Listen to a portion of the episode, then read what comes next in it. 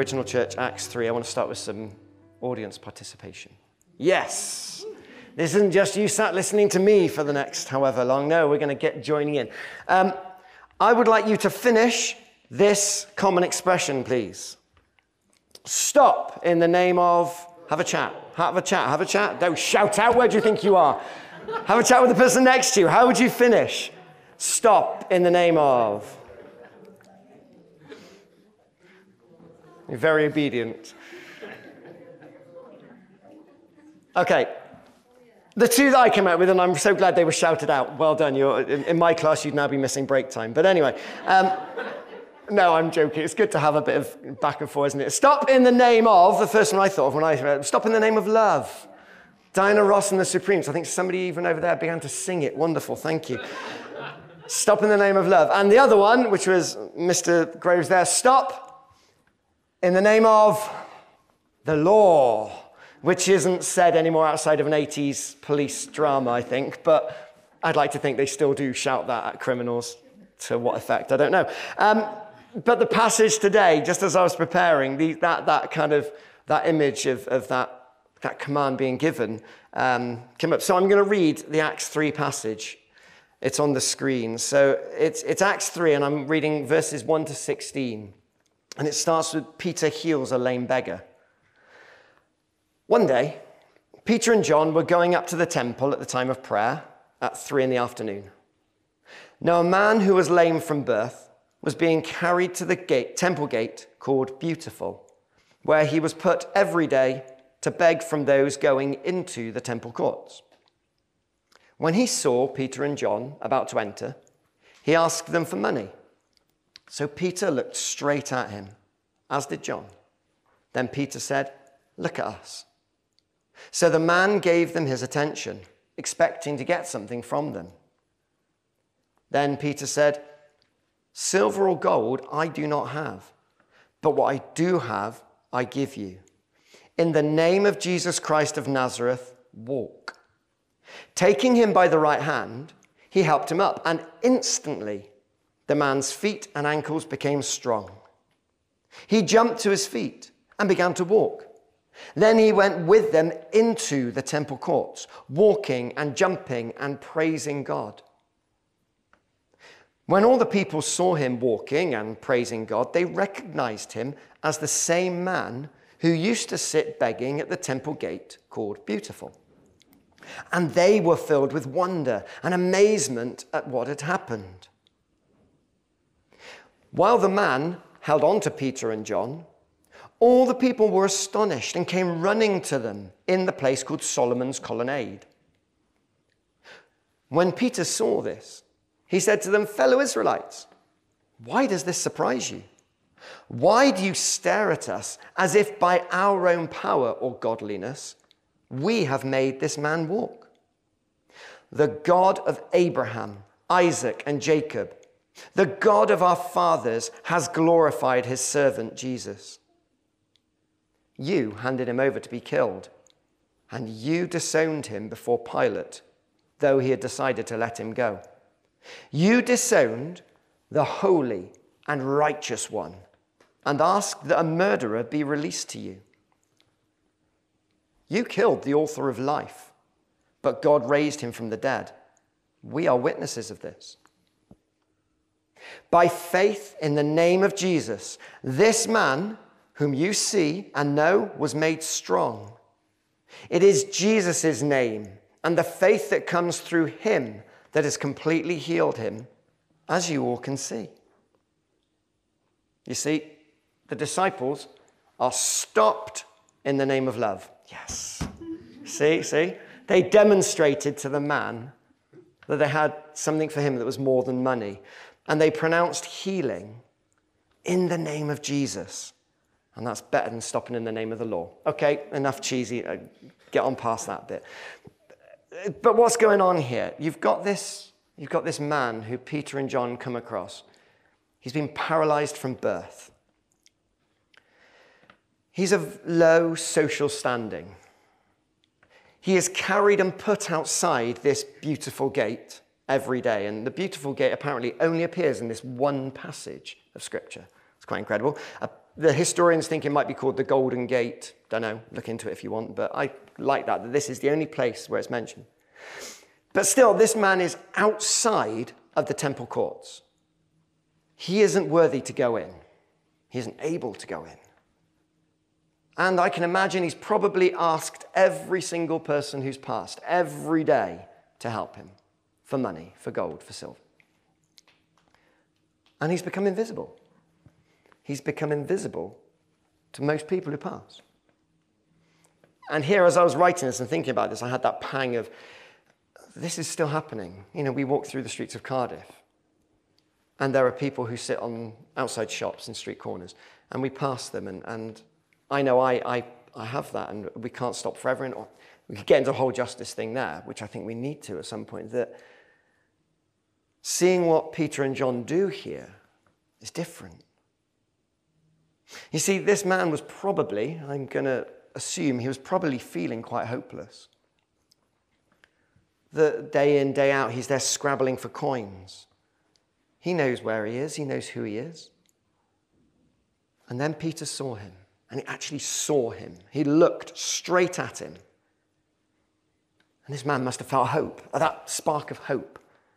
He's going to get some money. Somebody's noticed him. And then there's the twist in the story. Peter says, I haven't got any money, look at me. and Annabelle explained, you know, when the, the disciples, the, the followers, they were creating they gave everything to, they shared everything. They gave away to those who needed it. They didn't have anything. This wasn't a, a richness, but what's it called? The, the, the ministry of having everything. It was, they had nothing. Thank you very much. Prosperity. I can't think of the word because it's not something I understand. But he says to him, What I do have, I want to give you. And he makes this pronouncement in the name of Jesus Christ of Nazareth, walk. And then he grabs him by the hand and he helps him up. But as you read it, there's no hesitation. There's no pronouncement, walk, and then let's wait, see how your legs feel. Do you, do you think you can stand? He grabs him and picks him up. I was astounded reading. I have how many times I've read this, but there's no hesitation. Peter has this faith in God. He's seen Jesus do stuff. He's been watching Jesus do these healings. He's, you know, first-hand witness of some incredible stuff. And I would even say that, that Peter and John probably still on fire after Pentecost. They're still buzzing with the Holy Spirit. They're taking on the world. They are taking on changing lives one person at a time. Amazing. So they just grab him. Come on, get up. In the name of Jesus, walk. And then they go into the temple. On the prayer meeting on Thursday um, on Zoom, we, we had a prayer meeting and there was a time to share. And Rob Knowles, Dr. Rob Knowles, um, shared a bit from Chronicles, Second Chronicles, which is interesting. You shared Second Chronicles. I think Second Chronicles might be something we need to look at, maybe later. Um, but Second Chronicles 30, there's a passage that Rob shared. And he took a bit from verse 8 that says, Come into his sanctuary, which he has consecrated forever. And then explained a bit more about the, the situation that was going on. And then from verse 18, he says, Although most of the many people who came from all over the place had not purified themselves yet, yet they ate the Passover meal, contrary to what was written. But Hezekiah, the king, prayed for them, saying, May the Lord, who is good, pardon everyone who sets their heart on seeking God, the Lord, the God of their ancestors, even if they are not clean, according to the rules of the sanctuary. And the Lord heard Hezekiah and healed the people. Rob shared this as his message, as his thought during the prayer time. He had been chatting with God, and this is what he came up with. And the invitation that Rob challenged us with and said, you know, this is what he believed God was saying was, come, come in whatever state you're in. The people there entered the sanctuary even if they weren't ceremonially clean. Gosh, that would have been shocking. They ate the Passover meal without going through the ritual stuff beforehand, and they were welcomed in. And the king prayed for them and the people were healed. I love that that fits so nicely into what I was doing in my prep for this. Because Rob went on to say, you know, that this was a celebration, that these people were celebrating Passover. It's one of their celebrations. And here they were celebrating it in the sanctuary, in the temple, as part of God's kingdom. And Rob said, Look, this is parallel, it links to the banquet that Jesus talked about, that wedding banquet, the feast, where the guests are invited, but they reject the invitation. So he says, Okay, let's invite everyone else. Let's go out into the streets. Let's go to the fields and invite the lowly and the poor and those people who weren't invited, who weren't considered. They are invited. And there's deeper stuff there about Israel. But for this, it's this paralyzed man being invited in. He's no longer outside the temple gates, sat there unable to. He is able to stand up physically now. And he's coming in to be part of God's sanctuary in the temple. And there's that wider invitation to us to come in. Come in in whatever state you're in. You don't have to be polished to come into church. You don't have to be polished to sit in front of God. Come in whatever, whatever state you're in. And then we will encounter people. I love, I love Alpha. I love Alpha. Um, Alpha's reason I'm married. It's not the reason. Jesus is the reason I'm married. Alpha helped because Claire turned up. Um, I love Alpha. It's an opportunity to share this message of Jesus with people who need to hear it. I'm very challenged by what Annabelle said about inviting somebody, and I've got somebody in my head, and I'm going to need some prayer on that, so I'll be turning to people about that. But um, it's excellent to be able to share this and say to people, no, don't put on your Sunday best to come. You don't have to be perfect to come. Come as you are, come in whatever state you're in. I love that bit at the beginning of the passage that Rob directed us to was that the temple is consecrated forever. And if you remember, we are the temple of the Holy Spirit. Jesus chooses to dwell in us when we accept him as Lord and Savior. We are where the Holy Spirit dwells. We are consecrated forever. I love that, that image of the temple and the people. And we are able to bring that healing in Jesus' name because of this. That's, that's the link. Okay. So, why was this healing? Why, why, why is healing in this so important? Why is there such a focus? Well, healing around the time of the early church was really, really important, obviously. It's how we get through life, we get better. But at the time, contemporary around the early church, the Greek schools of medicine were really popular Plato and Hippocrates. I've been practicing that one. Hippocrates, sorry, Rachel, I'll let you. Plato and Hippocrates were the, the, the, the minds, the big thinkers, getting the medical profession going at this time. We have doctors, we have a medical profession now because of that early, the Greek schools of thought. But also there was this religious aspect to it as well. You had the god Asclepios, who was this, sorry, the healer god, the god who people would bring to, to get healing. They would come with their ailments, come to the Greek god Asclepios for healing, and they would bring gifts for the priests. And that was important because if you didn't bring a, if you didn't bring a gift, the cure could be revoked. That's the way to do religion. Anyway, sorry, skeptical. Um, the function of religion, therefore, a big function of religion was to heal disease, was to come if you were hurting, come if you needed it, and in all of this place, you had the, the religious and, and the medical, and coming together in this time around this early church forming. Therefore, a new religion that had miraculous signs and, and healing going on had credentials. The healings of Jesus mattered in his ministry, the healings of the, the disciples following this mattered. The contemporary healers, so these Greek believing healers who worshipped the many gods, they called on the name of powerful spirits and they cast charms and they had these strange formulas for healing. Whereas the Christians stood out because they only needed one name, and that was Jesus. The healing that they commanded was in the name of the risen Jesus.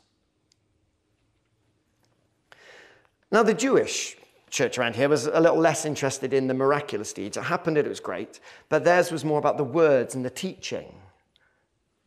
You can see that in the Gospel of Mark. Mark's Gospel is written for the Gentiles, and it's a lot of the healings and the, the healing miraculous ministry is there in the, in the Gospel of Mark, rather than the teaching of Jesus, which you'll find in the other Gospels.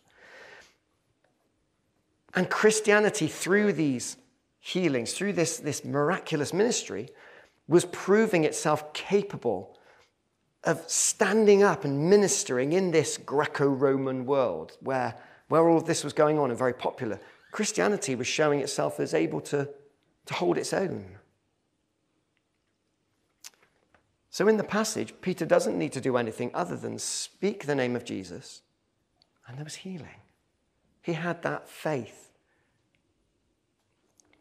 His actions were so different to these other religious ways, the other things that were going on. He takes that attention from himself and directs it to God. He speaks with the authority of Jesus. He doesn't need anyone else. He, he speaks authority of Jesus, not himself, not any other power, but Jesus. And then when the people are, are praising and worshiping and, and the people are catching this, he sends the glory back to God. It's amazing. And it's infectious. Because the people inside start praising God. They start praising God for this healing because they knew the guy who was outside. They had passed him every day. He wasn't invisible, remember. But now they see him in the temple within themselves. So, Peter, being the, the Peter that we, we know and love, takes the opportunity to highlight their lack of faith. That bit in the passage where he says all those things, he points out their error in condemning and, and murdering the author of life. Gosh, he really takes it to them. In that passage, he reminds them of those heroes of faith, Abraham and Isaac. And, but he's directing it, all the glory back to God the whole time. And this outburst, Peter's outburst, it draws the attention of the authorities in the temple who pull him and John before the Sanhedrin and that's going to be looked at later. I'm not going to go down that route. But it gets them noticed. And over the past weeks, we've heard how this church, this little church that was a new thing, was growing, growing in numbers 3,000 added that day. And they were growing together as a community, sharing and, and being there for each other. They were growing. And they were following Jesus' instructions. The whole time they had Jesus' directive there, doing what they knew Jesus wanted them to do. There for the people, but sharing life with each other. Mark Fairweather Tall, when he stood here at Big Woody a while back, he encouraged us to do this, to be like that early church. That was the point. To be like them, to grow together, to grow in number, of course, but to grow together. And he, remember the, the, the, three examples. If you don't, go back and find it. If you missed that one, go back and find it. It was a cracking sermon because he explained about expanding the boundaries of Woody. That this is amazing. This church we've got is fantastic. This is what God wants because he said God wants to expand the boundaries of Woody. And I believe as we do this, that we will encounter more and more people sitting outside our beautiful gate. We haven't got a beautiful gate, we've got a grubby door. But we've got those beautiful gates. Are we waiting for them to come in? Because, as he was saying, we speak a different language. People out there don't know they're invited in unless they're invited in. Alpha, guys, get on Alpha. Um, we need to be faith filled. We need to offer what we know and what we love. We need to offer Jesus to them. We don't have pockets full of money to throw at people. We have Jesus to offer them. And that's the best we have. I've been to the gathering a few times. It's the, the, Christi, the Christian Vision for Men is the, the men's conference. It's been on a bit of a hold for the last two years, but it's a, a, a mission ministry that's been going on for many years. But they have this thing called the gathering, yearly in a field near Swindon. And the times I've been, are loaded with amazing testimonies of what God has done in the lives of really, really broken men, mainly, but people, the families around these men. And it's, it's incredible to hear it. I recommend you talk to somebody who has been, I know that Justin and Gary are just, I'm looking around, talk to somebody who you think may have been, I'm happy to talk, about the different testimonies, what men have said God has done in their lives because somebody introduced them to Jesus, because they found Jesus in a dark, broken place, and their lives were changed. Some of them it's about physical healing, that they were healed physically. And then that turned into a relationship with Jesus, like our man outside the beautiful gate. And we recognize that that physical healing is so important for all of the reasons we've said, because of the miraculous, because of the faith building. But it's also about more than just that emotional healing. Sorry, physical, I'm really reading my next line. More than just the physical healing, it is about emotional healing, the emotional pain that, that we feel. We're humans, we get emotionally hurt. It could be psychological trauma. The, things that have happened that psychologically have damaged us. And then, of course, there's the spiritual hurt, just to name three emotional, psychological, and spiritual on top of the physical hurts. But we believe, as Woody, we believe that God is in the business of whole restoration. That that whole person, that everything you are is so important. And I can imagine actually that there are people here, sitting here today, watching down the end of a camera, who need that touch. There are some people here who, who need that healing. I want to take us into a time in a minute. We've got time to, to step out in faith and to, to spend some time with Father God and to come to Him in a place of healing. I'd like you, as, as Luke has already said, to, we're going to have some time to, to just come and, and see if there's anything that God wants to reveal with you, to spend some time. Incredible that Luke and I planned differently but had the same thing that I've got written here to, to seek forgiveness, to come before God and say, Is there something I need to seek forgiveness or to provide forgiveness to somebody? And then also to accept it. It's so important that we know God heals. We know that God brings us into relationship, and to accept that forgiveness is important. Because the name of Jesus is powerful, we can do that. So we're going to make space for healing here. And we know that, that God hears our prayers. We've done lots about teaching about prayer. And in the name of Jesus, that amazing name of Jesus, we can bring the needs of others.